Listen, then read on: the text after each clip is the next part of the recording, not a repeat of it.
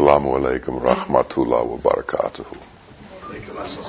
Um, the idea of duality runs through most mystical concepts. And the idea of duality is difficult to understand. Um, no matter what the explanations are, they don't seem to be sufficient to penetrate the duality that we exist. So recently, like about an hour and a half ago, a explanation came to me that I thought I would share this morning because I don't know if it helps, but it at least explains in a way that I haven't yet heard before.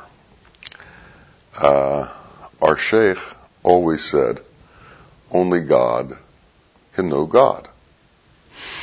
Only Rahman can know Rahman. Only Rahim can know Rahim. And we all know La ilaha illallah. Nothing exists but God. Uh, I do not exist. Only God exists. And we all understand that there is ignorant man and wise man. And wise man is insan kamil. And there is a difference between ignorant man and wise man. And we know that some of the differences between ignorant man and wise man are that wise man has incorporated the qualities of Allah into his being so that when he reacts to the world, he reacts not from his own motives, but from the motives that are the qualities of Allah. He reacts more from Allah. Now, there's a new physics called quantum mechanics. And they have done experiments in quantum mechanics where they have shown that if you watch certain experiments, in other words, if you're in the room with them, a being is in the room with them, a sentient conscious being is in the room with the experiment, the experiment will react one way. If you film the experiment and you're not in the room, different results occur. Wow! The fact that your consciousness is in the room makes different results occur in some pretty simplistic experiments, but different results occur. So, what's that tell you? As long as you are there, in your experience with the world, different results occur than if you are not there. Was Bawa there? Or was Allah's qualities there when he was interacting with us? Who? The Turks enjoy using the word who because it's one way to say God, Allah. Who? So who was there? And that who was not us. That who was Allah who. So, we have this subject-object relationship continually. We and that outside of us. And that creates a duality. And that relationship occurs because of the way the mind is. The mind interacts with what's outside of it. And the mind has a distinct presence. And it has motive. And when you bring, God bless you, Dr. G, many times over, and when the mind has a distinct presence and a motive, it alters our perception and our relationship with existence.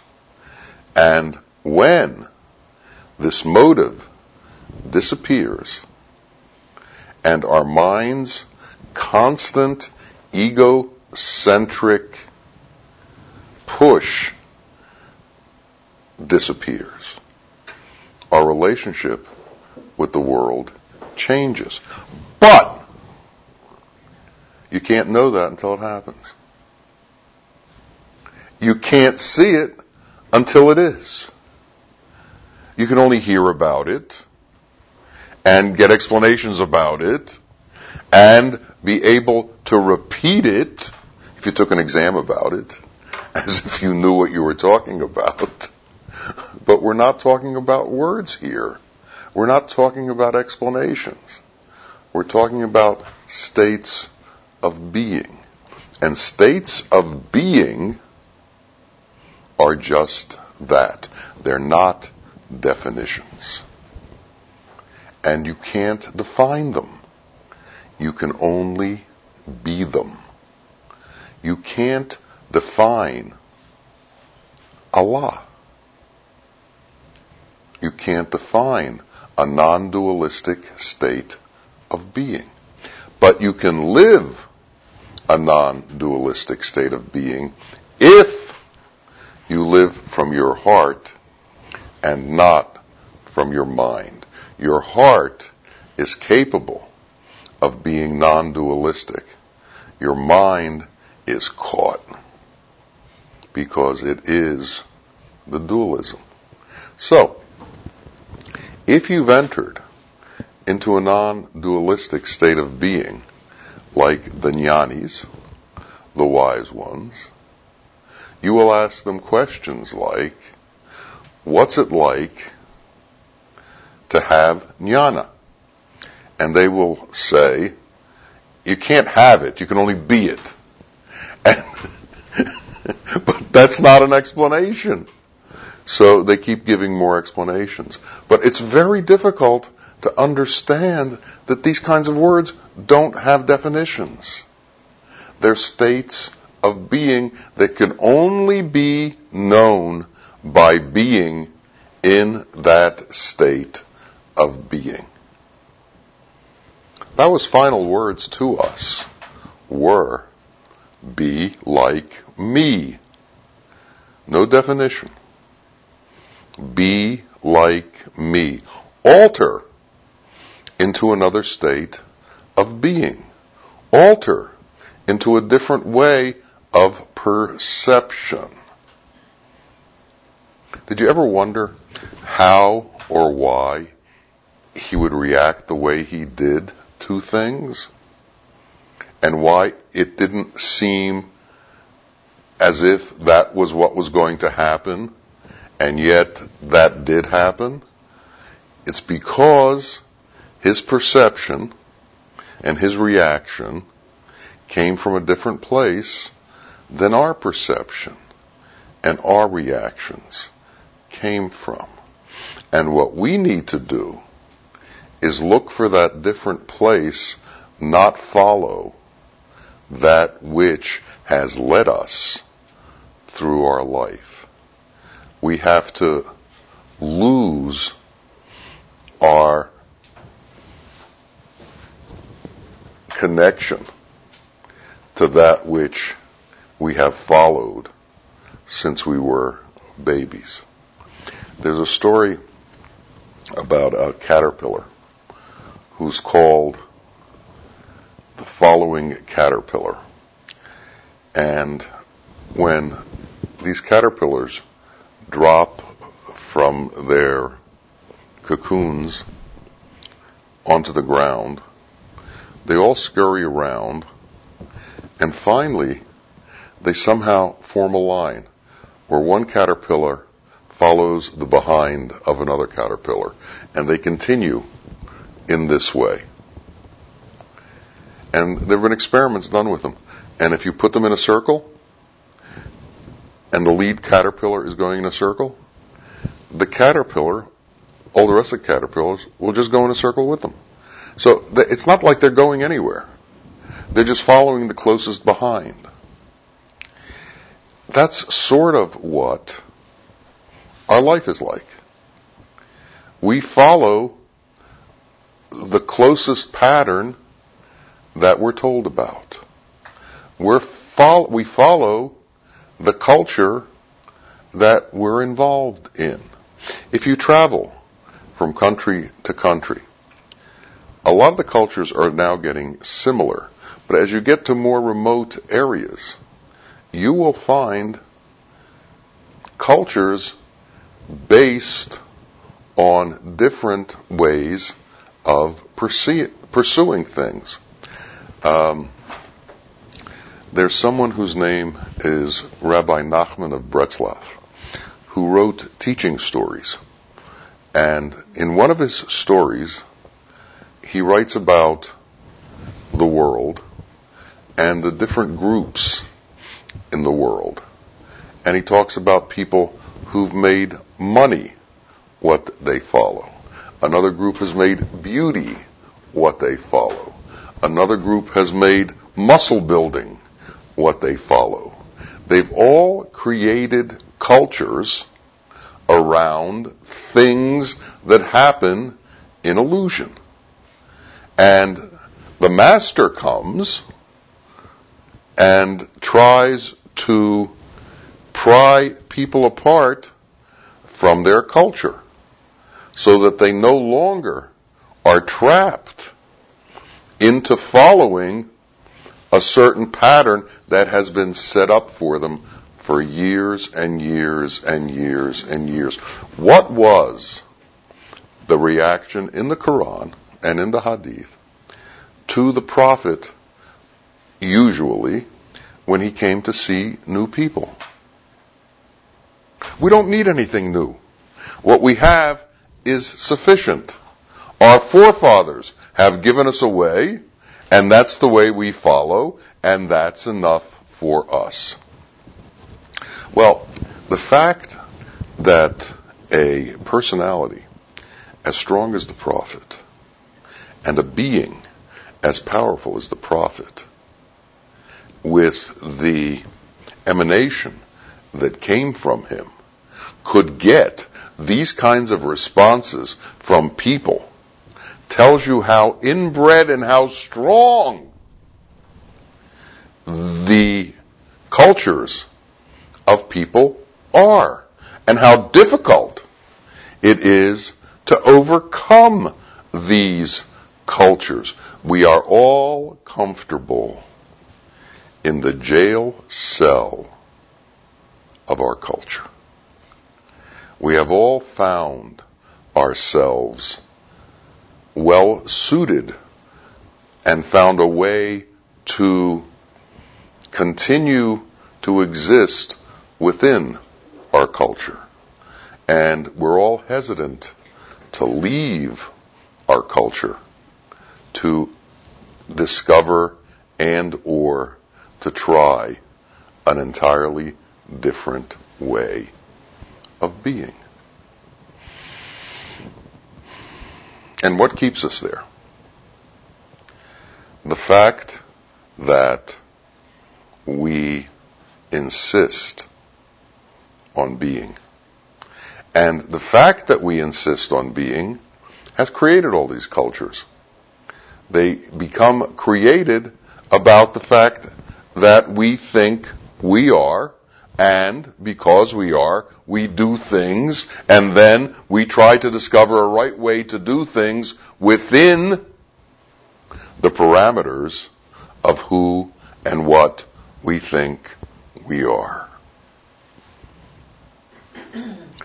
It's as if we begin with a false premise and build on top of it, and then create societies to mimic this false premise and to keep us in place. And then we create laws around all of these false premises in order to keep peace or to keep certain political entities in power. Absolute freedom is forbidden, not just by society, but by your own mind. Because if absolute freedom entered you and you weren't tied to anything in this world, you would disappear.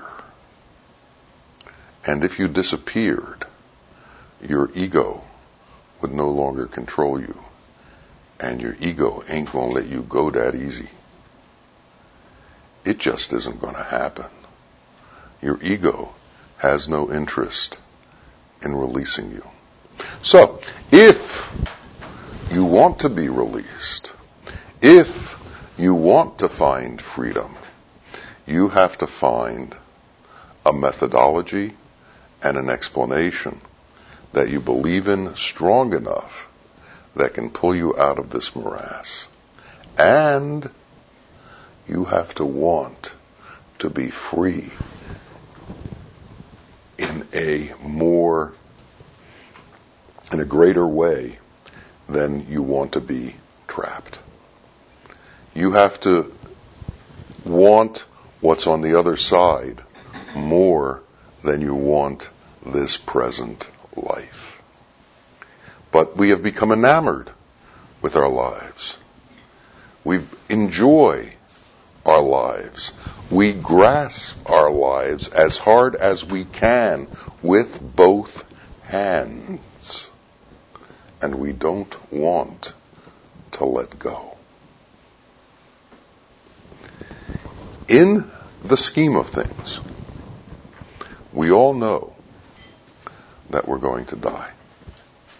In the scheme of things, we've seen everybody in this world disappears. In the scheme of things, we also know we're going to disappear. But we don't believe it. And we continue to live as if this will go on forever without making the necessary adjustments to go into the next phase of existence, which is non-dualistic. Imagine the suffering that a dualistic entity would have in the midst of everyone around it being non-dualistic. They'd have no one to point a finger at. They'd have no one to blame. They'd have no one to judge because none of them would see that entity or react to it in any way. There would be no reaction to it. Now, that world that that dualistic entity lives in gives it all the responses that it wants. When it blames somebody, that thing blames it back. Aggression. When it loves somebody, that loves back. It gets emotion. It gets something. It gets. It gets. And that getting is what keeps it alive. If no one gave any credence to the nature of the experiences that occur because of dualism in other people, dualism would fade. But everybody has their own battles with it. And everybody has their own battles with disappearing. To die before death is the Sufi way of life. Bawa didn't say these things because they were cute phrases. Bawa said these things because they were reality. Can't handle reality. That's why you're not there. When you can handle reality, you'll be there. And only when you're there will you know what there is like. Until then, it's conjecture, theoretical hallucination and stuff you just make up. So, where do we want to go? What do we want to be? Can we detach? Or can't we detach? One of the big questions that faces each of us. And when you begin to detach, you will face ridicule from the world. Because the world can't handle you being detached from it. And I'm talking about mostly the people who aren't detached. Who are you trying to be? There's a joke about uh, three uh, three priests walking uh, through a large church, and uh, one of them bumps into the guy, the janitor cleaning the floor, and uh, he says to the priest, "Oh, excuse me, excuse me, I am nothing." And one of the priests says to the other ones, "Look who thinks he's nothing." That's the world, folks. you can't even be safe if you want to be nothing. So, as soon as you begin to be nothing, as soon as you chase towards being nothing, people are going to chase you to try and stop you from being nothing. May we all get away. May we all see them as non-intrusive.